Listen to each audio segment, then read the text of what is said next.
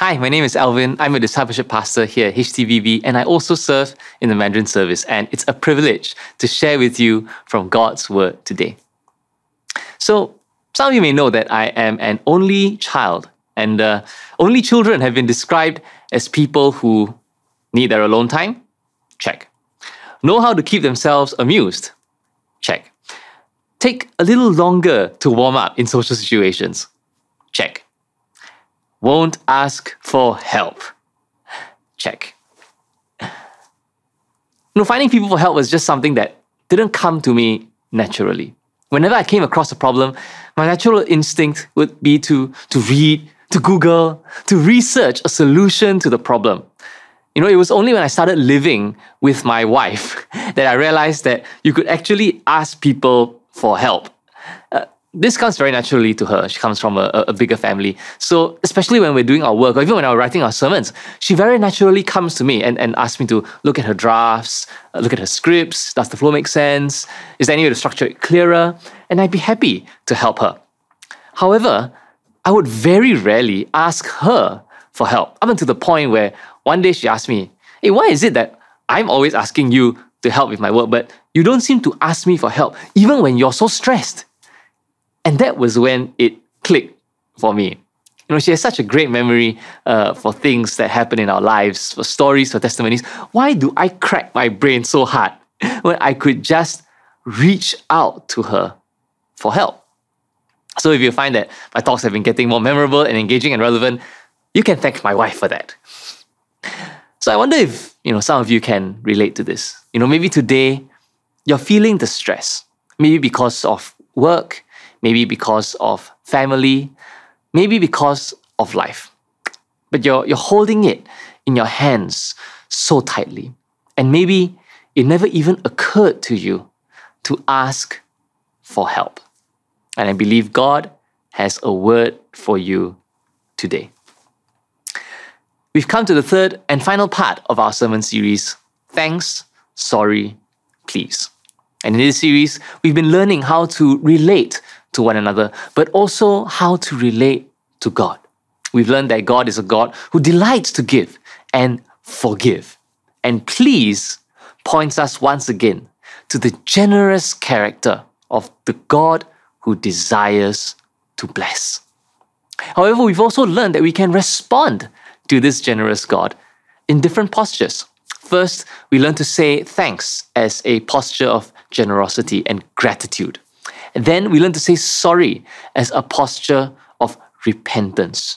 And today, we'll be learning to say please as a posture of surrender. So I've titled my talk today is How to Ask God for Help. But first, let me tell you a story. This is the story of King Hezekiah. He lived in the period of the kings. And during this period, Israel was divided into the 10 tribes in the northern kingdom called Israel and the 2 tribes in the southern kingdom called Judah. And Hezekiah ruled over the southern kingdom. And he was a good king. He repaired the temple, he purged its idols, and he reformed the priesthood.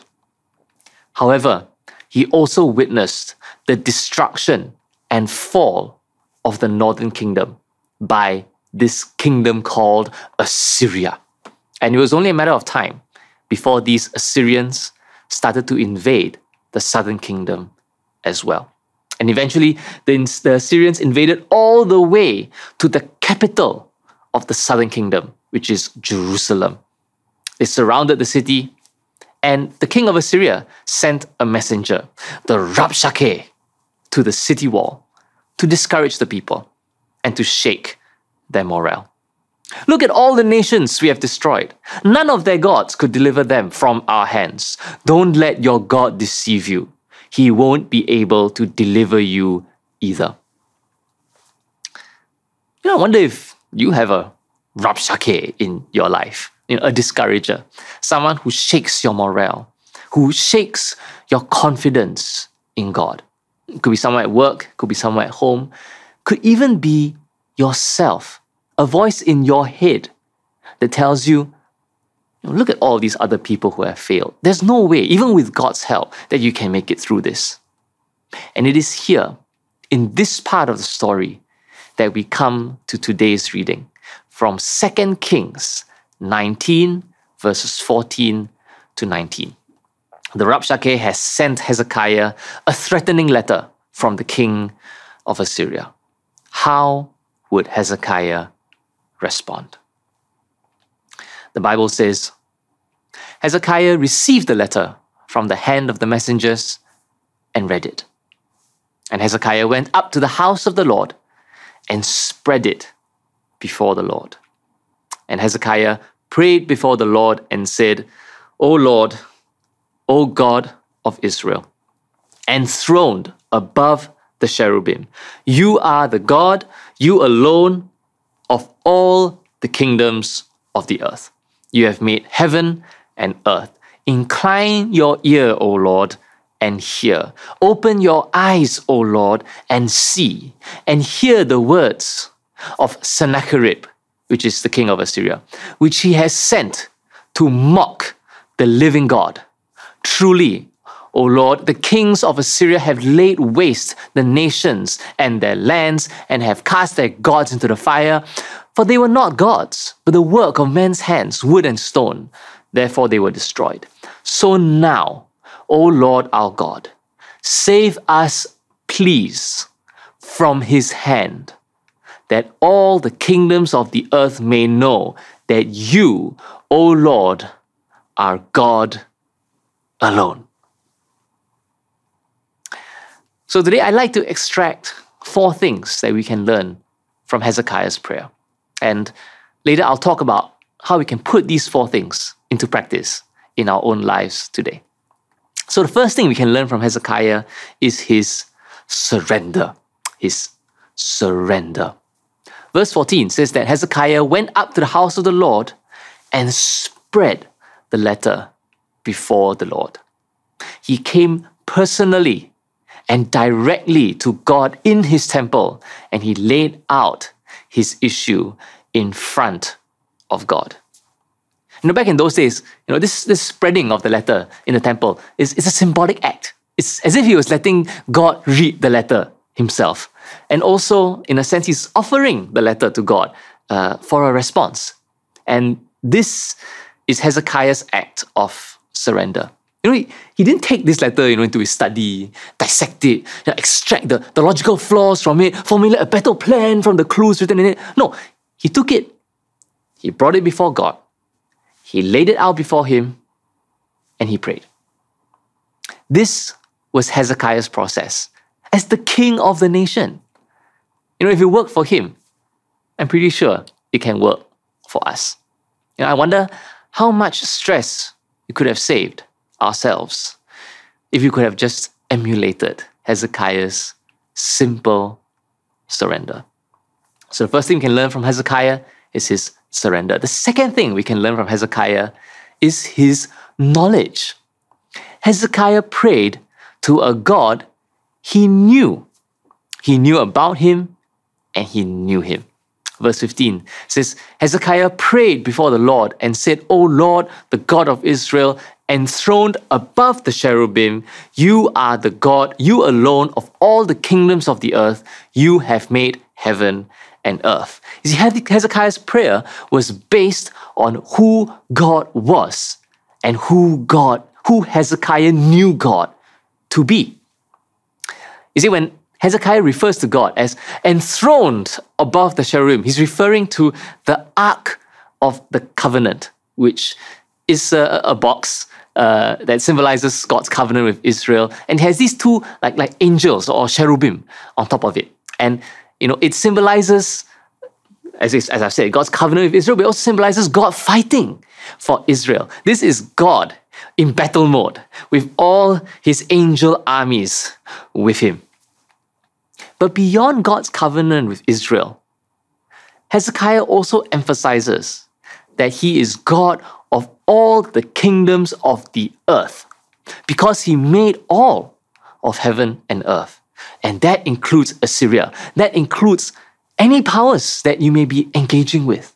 And if God is the creator and ruler of all creation, then he can do something in a seemingly impossible situation.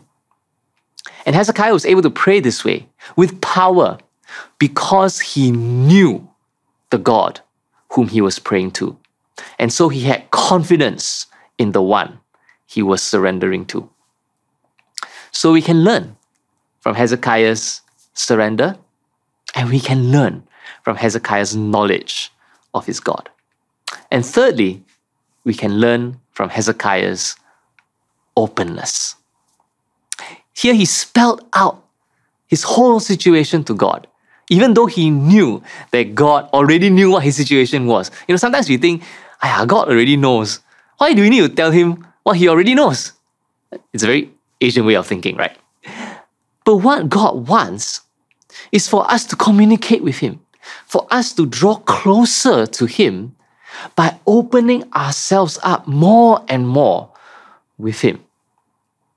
And so here we see Hezekiah opening himself up and sharing his whole situation with God. And here when he does that, you can see Hezekiah's main concern. You know, it's not that he would lose the nation, or that he would be defeated, or that he would lose the trust of his people. Yes, these are important. But his foremost concern is that the king of Assyria has mocked the living God. You know, I wonder if the situations that we find ourselves in are a challenge not only to ourselves, but to our God. A challenge to his kingdom work here on earth. You know, sometimes articulating our situation to God can help us reframe our situations as not just our burdens to bear, but also opportunities for God's kingdom to break in. And then perhaps we can say, together with Hezekiah, "Truly, O Lord, the kings of Assyria have laid waste the nations and their lands and have cast their gods into the fire, for they were not gods, but the work of men's hands, wood and stone. Therefore, they were destroyed. Many people and gods and idols may fail, but the living God can do things that we can't." And so with Hezekiah's surrender, his knowledge and his openness comes finally his audacity. He was able to make his audacious request, not just for his own comfort or victory, but for God's glory. Verse 19 says, "So now, O Lord our God, save us, please, from his hand, that all the kingdoms of the earth may know that you, O Lord, are God alone." Now the Hebrew word here for please is na, which is not just a word for politeness, but also a word for desperation. Please. He begs with all his heart for God to do the impossible, because to him, it's not just for the protection of his people or for the defeat of his enemies, but for all the kingdoms of the earth to know God. You know, for the longest time, I always had trouble with audacious prayers. Even if God was going to do great things, it's not my place to ask for it. But recently, I heard something that changed my view of this. And what I heard was that the idea behind audacity is that we ask God to do great things, not really because we want to see or achieve great things for ourselves, but because we want to see God move in a way that is impossible by our own striving and efforts. There's no way that we can claim any credit from this, so that he gets the glory, and so that people, and that includes myself who is asking, will know and have faith that he is God. Now, of course, I believe the key to audacious prayer is purity. James says that you ask and do not receive because you ask wrongly to spend it on your passions. But if our motive is right, if we're able to use our pleas to plead for God's glory and kingdom to prevail in our situations, I'm confident that God will move powerfully and he will do great things for his glory. And that is what God did for Hezekiah. After he prayed, the prophet Isaiah prophesied the fall of the Assyrian king. And the very next day, the Assyrians suddenly left Jerusalem.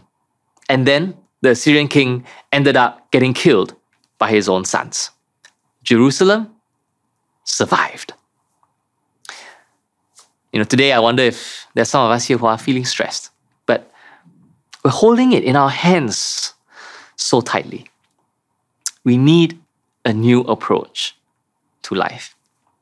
Now, first of all, I just want to say here that God is a generous God. He wants to bless. All we need to do is come before Him and ask. Jesus says, ask and it'll be given to you. Seek and you will find. Knock and it'll be open to you. Like a parent, no matter how the child asks, the parent wants to give. But as parents, we still teach a child to say please. Why? Because this forms his character. And I believe the same is true for us. God is a generous God, and all we need to do is ask Him. But I believe that Hezekiah's prayer also shows us 4 disciplines that will shape us and our prayer life. Surrender, knowledge, openness, and audacity. You know, as I was preparing for this message, I tried to incorporate these 4 disciplines into my life. The first thing I do when I wake up is wrestle my 9-month-old trying to change his diaper. Not the most disciplined start to the day. But sometime later, I have my morning shower. And I tried starting with the discipline of surrender. I think through my day ahead, everything that I'm holding, and you know, I clench my fist, you know, signifying how tightly I'm holding it or how stressed I am about it. And you know, sometimes I'm clenching it so tight that my fingernails leave marks on my hand. And then I lay it out before God. I release my hands as I release these items to God. And that's my discipline of surrender. And then I exercise the discipline of knowledge. You know, I bring to mind the character of God that speaks to this challenge that I'm facing. And I declare it, yes, in the shower, but quietly to myself. And then I exercise the discipline of openness. I articulate my situation to God and allow Him to reframe it in His perspective. And for His glory. And finally, after all of that, I practice the discipline of audacity. I make my audacious ask for God's glory and for God's kingdom in that situation. It's a simple exercise, but it's been giving me so much more centeredness, calm, and focus during the day. It frames my daily challenges in light of God's kingdom. It gives me boldness to face them. And you know, it excites me as I open my eyes to see God move throughout the day. And if you think this might be helpful for you too, I'd love for you to also try out this simple exercise to incorporate these 4 disciplines into your prayer life. And I'm confident that we will see God move powerfully as we come to Him in surrender, knowledge, openness, and audacity. Let us pray. I invite you to close your eyes and stretch out your hands, really as an expression of the surrender and the openness that we want to have before God. And you can say this prayer with me right now. Come, Holy Spirit.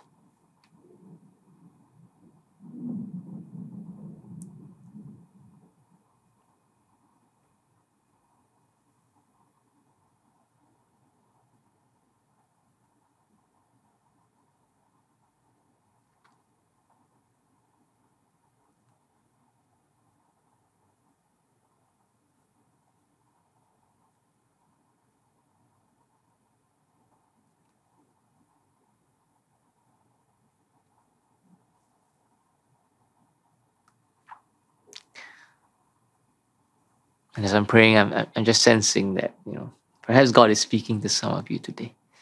Some of you who are stressed, holding on to something in your life really tightly.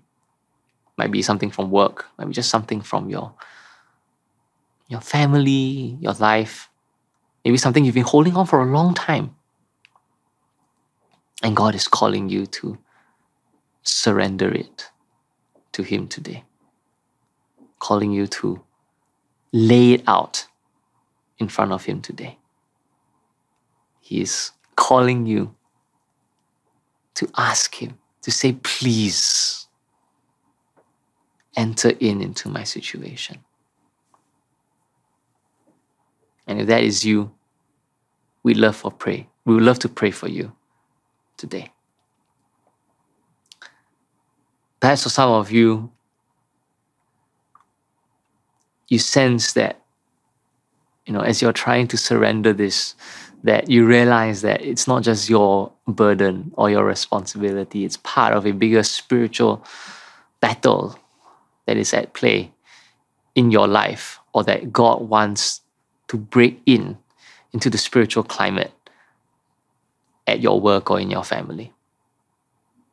And if that's you, we'd love to pray for you right now. Let me pray once again, 2 Kings 19, over you as you face the challenges of your day and of your life. O Lord, the God of Israel, enthroned above the cherubim, you are the God, you alone, of all the kingdoms of the earth. You've made heaven and earth.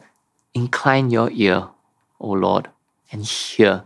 Open your eyes, O Lord, and see the situations that we are facing today. The situations that challenge your glory, challenge your power, challenge your justice, your love, your peace, your spirit. Truly, O Lord, without you, we can do nothing. We can prevail against nothing. So now, O Lord our God, save us, please, that all the kingdoms of the earth may know that you, O Lord, are God alone. In Jesus' name we pray. Amen. If you prayed that prayer, we'd love to continue to pray alongside you, whether you're facing a challenge, or maybe even right now, you decided that hearing this message, you want to come to believe in the God who loves you and who yearns to give generously to you. If that's you, we'd love for you to send us a prayer request through the website, through the QR code that you are seeing on your screen right now. We'd love to come alongside you, to pray together with you, so that you are not alone, but you have the community of God's people praying you on, encouraging you, and praying alongside you in the challenges that you face. Now, let's continue in a prayerful way as we enter into a time of worship.